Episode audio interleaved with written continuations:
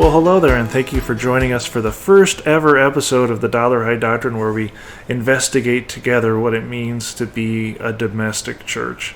I'm here with my wife Holly. My name is Ben, and we're very excited to have you with us. Yeah, hi. Good to be here.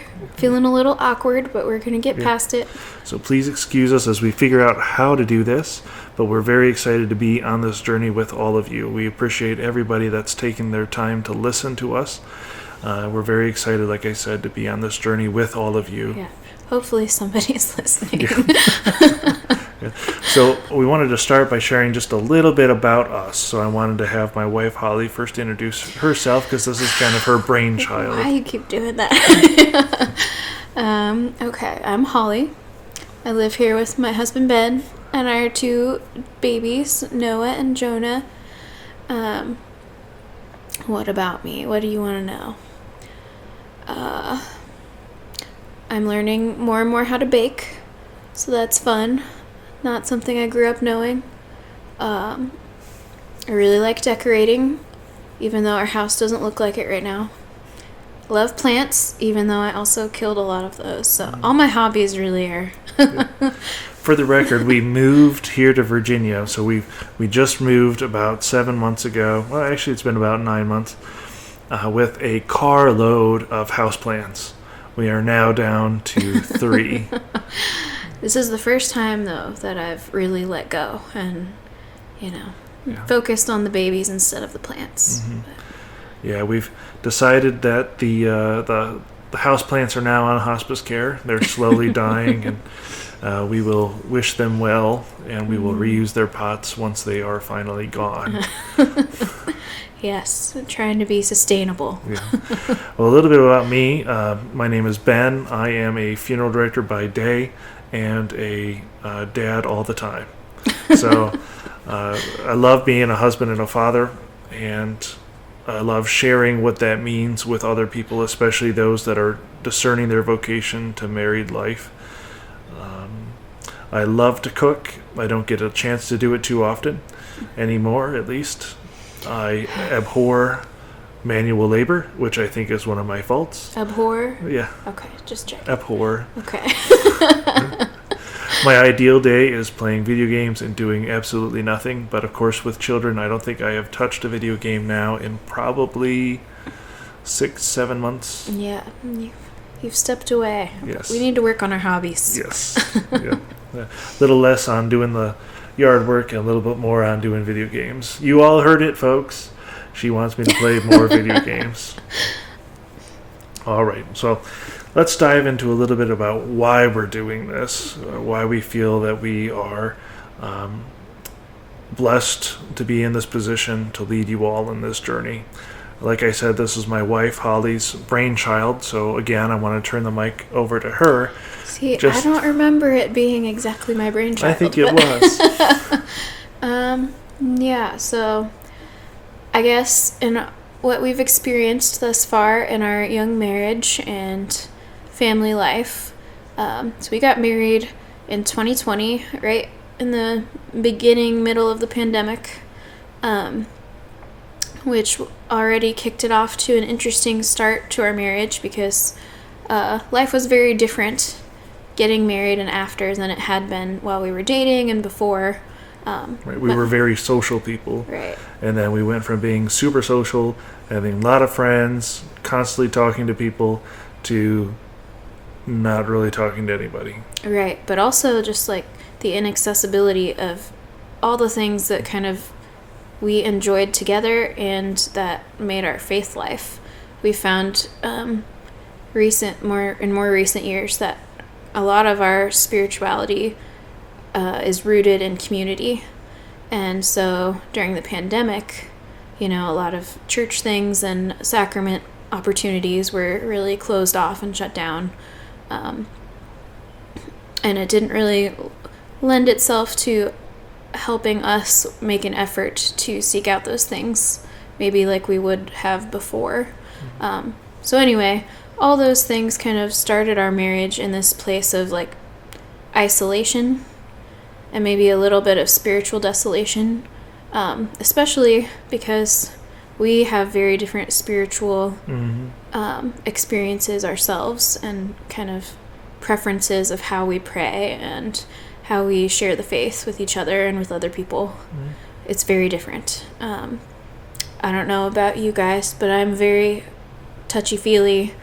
Like share share your what's on your heart with me. Let's pray together. I will hold your hand or give you hugs. Like and I am not that way. So, yeah. at least when it comes to the prayer life, like I, I'm very like regimented. I've so a little bit about our background, I guess that, would be helpful to kind of establish what that foundation is for each of us. So both of us have at least some professional experience in what it means to be. Um, I guess you can call it like a professional Catholic, quote unquote, where I was in seminary formation for uh, quite a few years, and you were, uh, you have your degree in pastoral administration and worked in a ministry role in Indianapolis um, for a few years. Mhm. And the experiences of prayer that we had that kind of formed us were completely different. So now we're here in our married life trying to figure out how those two items come together, how those two experiences come together, and how we pray with one another, but then also how we build the domestic church not only amongst the two of us, but now that we have children, how do we build that with them? And then how do we witness then to other people? Right. So I think based on those experiences of realizing that we kind of have some friction between sharing our spiritual life together, um, came this kind of realization as well that we don't really know how to live out this marriage vow and this call to get one another to heaven and to perfect one another the way that God would have us do. Um, even though we absolutely know that that's what we agreed to do in marriage and that's what we set our vows to do. But we've realized more and more that, like, we don't know how to do that. And I don't know many other people who have at least voiced how to do that well, um, outside of a few married saints, maybe, that I know of.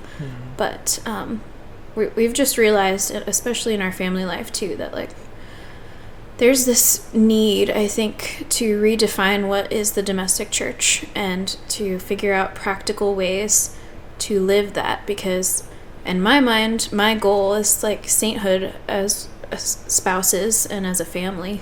Um, and I would love to see like this be the generation or the next few generations of like um, canonized families. Like that would be so amazing.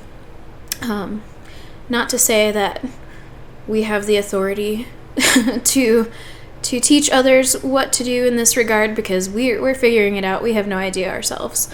Um, and not to say that we are holy or or any better than anybody else because we are absolutely not.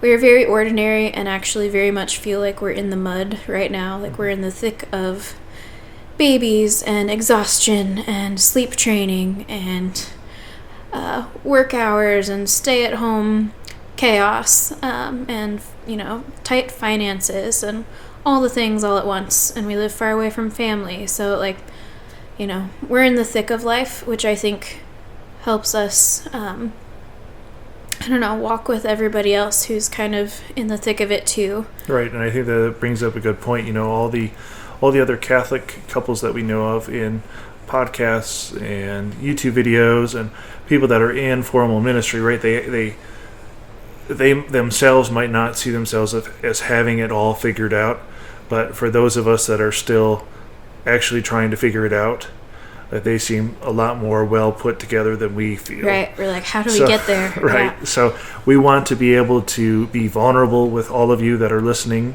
and joining us on this journey in order to kind of show our thought process of how we get there because we have this this goal in mind this this uh, as Vatican II says the the universal call to holiness. So how do we achieve that together as as not only as spouses as individuals but then as a family unit as you Right. said? And also, just in the wor- crazy world that we're living in, which I think makes it tenfold harder to do this than maybe in past generations, because more and more it seems there's, uh, you know, evil at work and evil winning not to say there's not great good things happening, but I think you know the odds are against us. So how do we how do we build good armor um, to battle this in life? Right, right. So all good things. We're super excited to be here with all of you, and uh, we can't wait to journey through the mud with all of you. um, Yeah, please let us know if you feel like if anyone's listening, please leave us a comment or a like or something about where you're at in life with your family, your marriage, um, your relationships. Does this apply to you? What do you want to hear about regarding figuring out what the domestic church is? What are things that you're struggling with in life what, right now? Um, also, how can we pray for you? Because we absolutely could use all the prayers we can get. Um, but yeah, definitely, we just want to walk with everybody um, and share share this craziness with you, um, so that maybe we can all get somewhere good together. And I think that one of the the aspects of the mud, I'm looking here at our, our makeshift notes that we've made to kind of go off for this first podcast, and everything has to do with Easter. And one of the things that we've really struggled with together is discipline enough to actually gosh. do this. So we want to be held accountable to you all to do this once a week, upload one episode a week where we share kind of what's going on because otherwise like our notes are staring us in the face. Yeah, we'll be months behind. right Yeah. right. Of course we had different things going on. It's all part of the mud. Things come up. You know i we got sick. The kids got sick. You got sick. Everybody got sick and then we had visitors and things just did not go as planned so here we are now uh, the week after pentecost having finally done this But hey, we're here. yeah yeah yeah. So, yeah, I don't know. Like, again, we don't know where we're going with this or what we're doing, but we're going to try to figure it out together.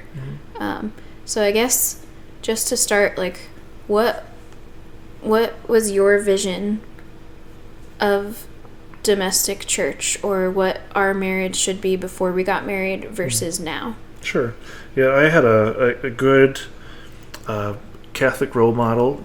Um, not not necessarily growing up, but um, later on in seminary formation, I had the, the, these beautiful witnesses of family life from various different families that I was able, privileged really to interact with throughout formation. That they got together, they had all these beautiful kids.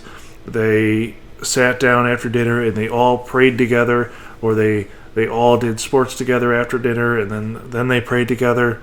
Um, and I thought, you know, that's such a beautiful image, such a powerful witness to the beauty of married life. And I just kind of assumed that all devout Catholic families were like that. And uh, come to find out that it's not that way, that it doesn't come that naturally uh, to most families.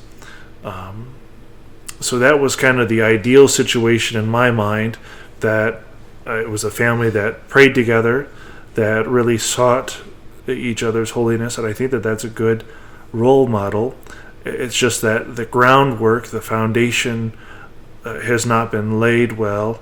I think for individuals entering the married life at the moment, and that's nothing against the people that formed us, to, prepared us for marriage, because I think that they did an awesome job. That's a shout out to Mr. and Mrs. Smith that uh, did a really awesome job, especially during COVID, having to do everything over Zoom and the um, little hiccups that come with that. Right. But And, but again, but talk about perfect, you know, like wonderful, awesome Catholic families. Yes, yeah, absolutely. Great role models. But you're talking about um, kind of um, flawed or um, misdirected formation as far as like a few generations, right? Right. Um, in the Catholic Church of we've kind of lost sight of how to teach people how to be Catholic and how to have a Catholic soul and what that means in your day to day life. Um, so yeah, we, I think that's what you're saying. Yeah. What about you? Because you worked closely, more closely, I think, with families than I did.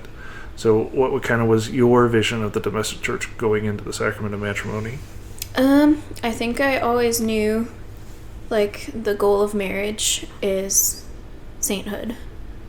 Um, that's kind of the vision that I had, like, and I think we even, I think I wrote to you about it while we were dating, like, like, I want whoever I marry to be a saint with me, you know, and and to work with each other to get to that point of virtue.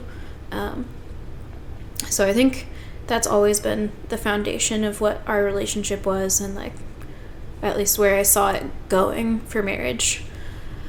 But I think what I struggle with a lot is like, yeah, that's our goal, and I know that we're good people at heart, and like we want what's best for each other and we want each other's good um, and we're not afraid to like push each other a little bit to get there.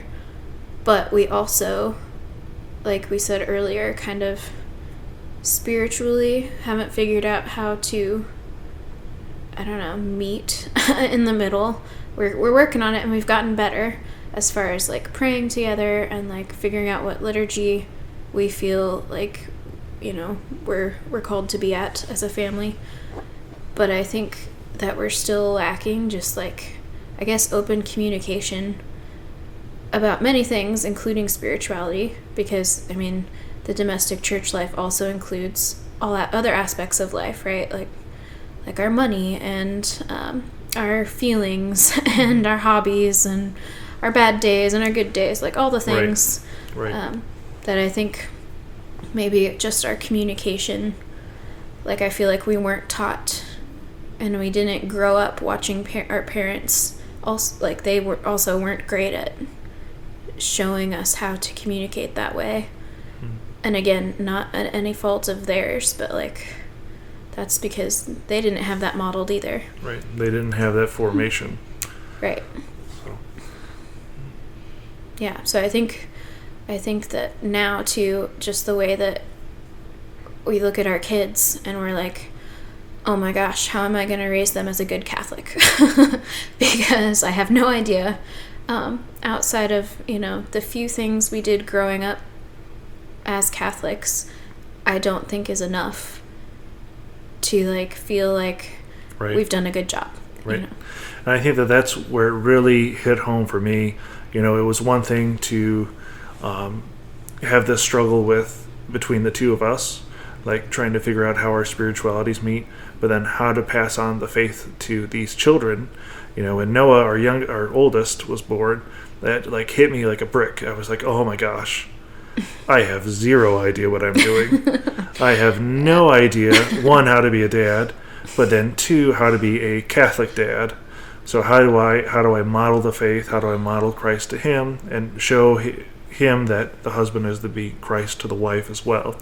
So how do we how do we come to this knowledge if that hasn't been handed down to us? Mm-hmm. And how are we expected to hand down the faith in raising and rearing children if we have not been given the faith? Right. And this is all, again, after some pretty heavy formation for both of us. You had how many years in seminary formation? It was about so I took a leave of absence in the middle of it where I was gone for about two years. But if you include those two years uh, in the timeline, so I was in seminary formation from 2012, took a leave of absence in 20. Uh, I want to say it was 2014, the beginning of 2014, which lasted until 2017, and then I finally left formation in 2019. So No, 2018. so four or five years.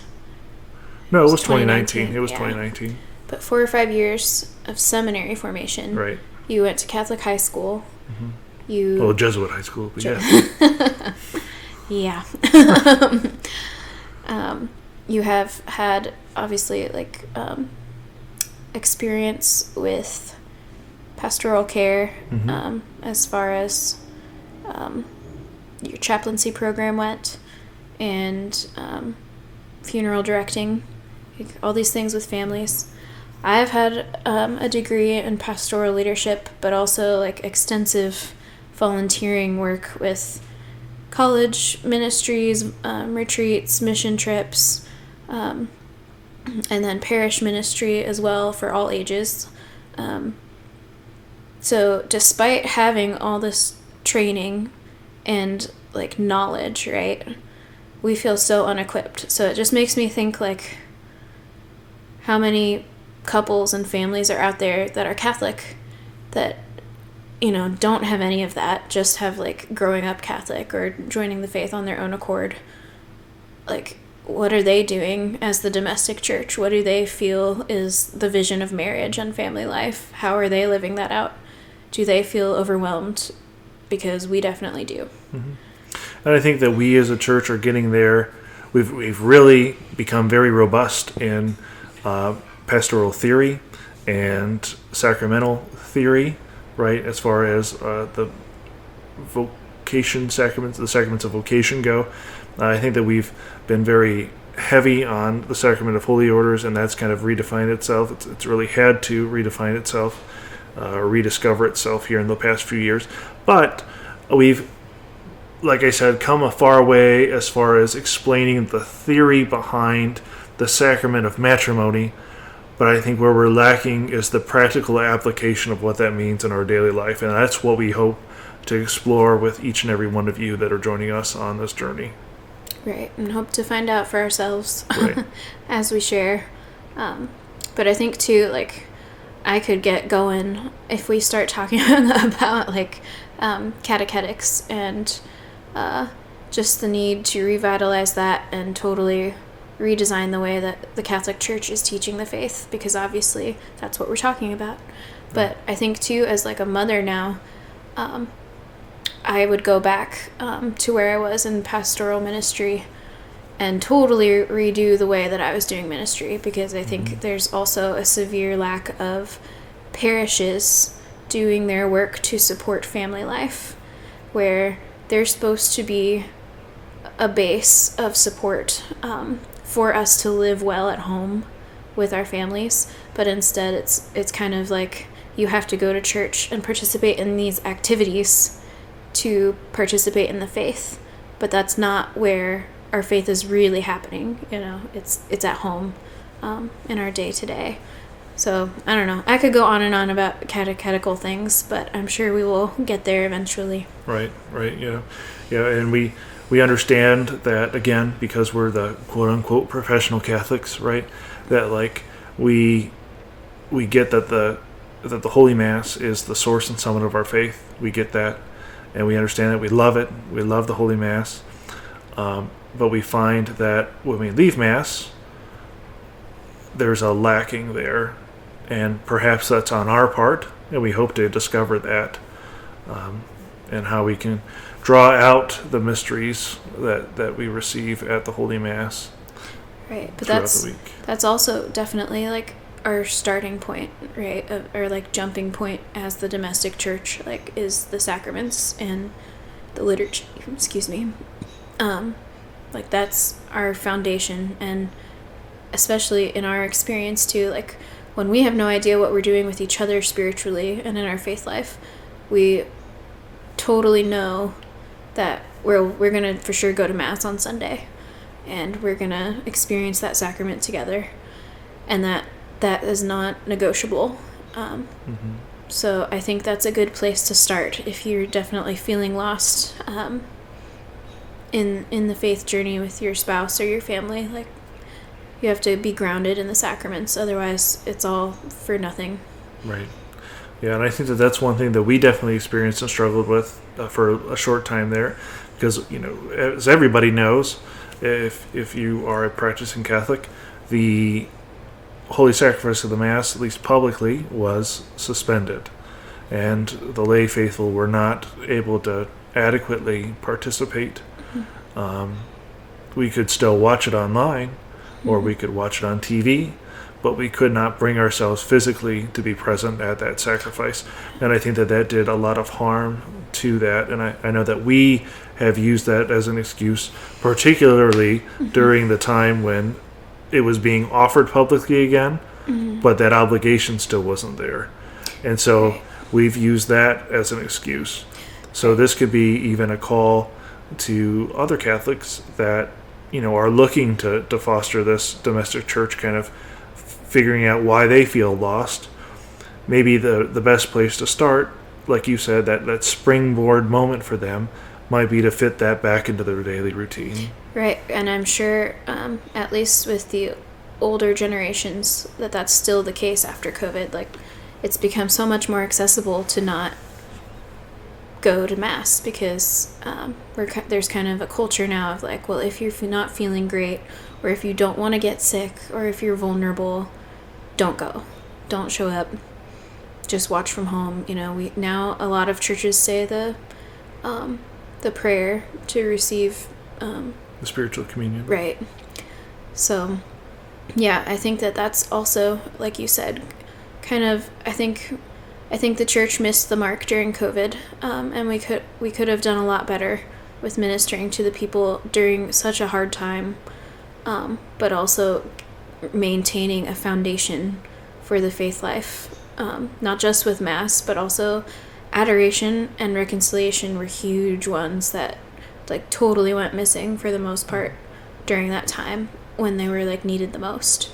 Um, and I would say that we need them right now too in our own marriage and family life, and we that's something that we have not um, prioritized to get back into. Even Mm. though, like when we were dating, we went to daily mass on most of our dates, or we went to a holy hour or something.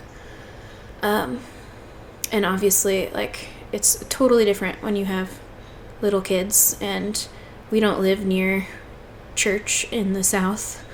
Um, there's not a, it's not nearly as accessible as it was when we were up north to get to a Catholic church and their sacraments. But Yeah. um, For a little bit of background on that for all of you, so the um, we moved to Virginia, like I said earlier. So we're in the like the middle of the Bible Belt, right? And we knew that coming in but we didn't really know how bad it was as far as like being able to being access, Catholic here. Right.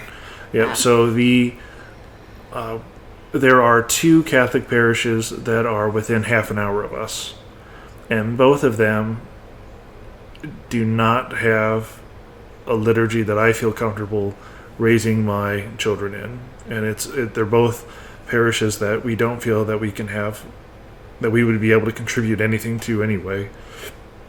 So we find ourselves driving an hour to mass every weekend, whether that be up north um, to Lynchburg or down south all the way to Greensboro.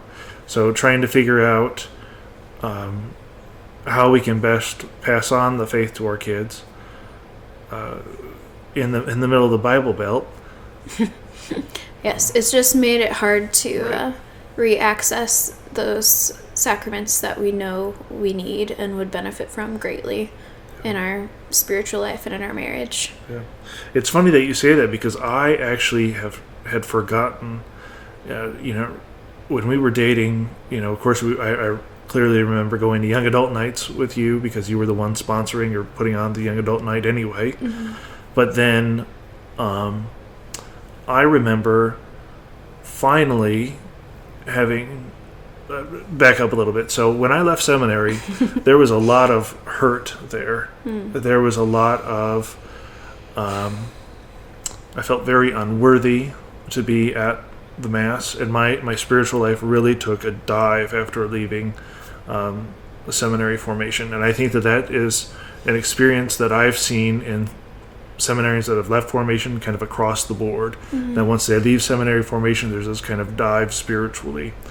Um, but uh, so right before COVID, literally two or three weeks before everything got shut down, I had finally gotten to the point where I was going to daily mass every day. You know, I had found a, a parish closer to where I lived in the, in Indianapolis, and I was going there every day after work. Um, they had an evening uh, low mass, and I was going every day, and I finally felt that fire of faith finally spark again. Because, like you said, when we were dating, you know, we would go to daily mass together, and we would go to holy hours together. We were at a very high point spiritually, but individually, uh, you were still at that high point, but I was more at a low point. Right. So finding, um, so right when I had started developing those good habits again, it was all stripped away, just like it was for everybody else. So coming from that spiritual high that I was finally getting again to spirit extreme spiritual desolation. I remember uh, that particular Lent. Everybody said it was the most lentiest Lent that they ever experienced.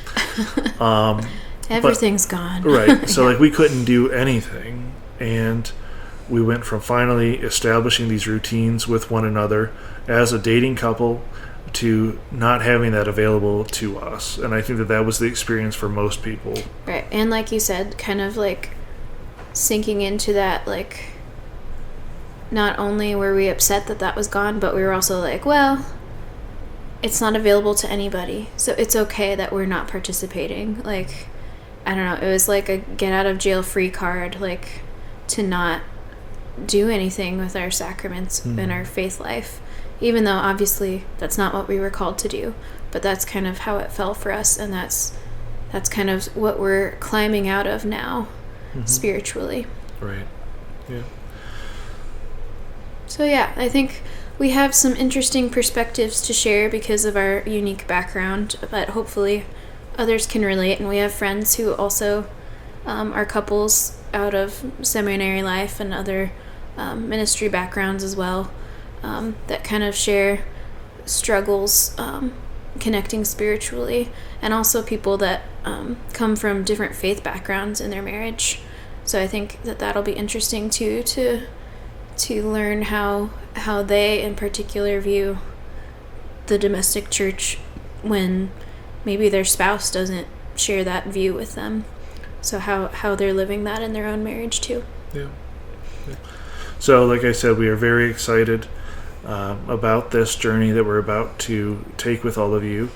And we hope that if you've enjoyed this little tiny introduction, the super awkward introduction that we've done with we've you, been all over the place. yeah, that you will come back next week when we have a bit more of a succinct message yeah. where we will actually present to you something going I, on.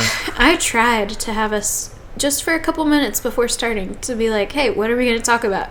And you were like, "No, no, we're just talking. Let's just go. It'll be fine." Yeah. And it turned out okay, I think. We'll yeah, see. let us know if anybody listened. Yeah.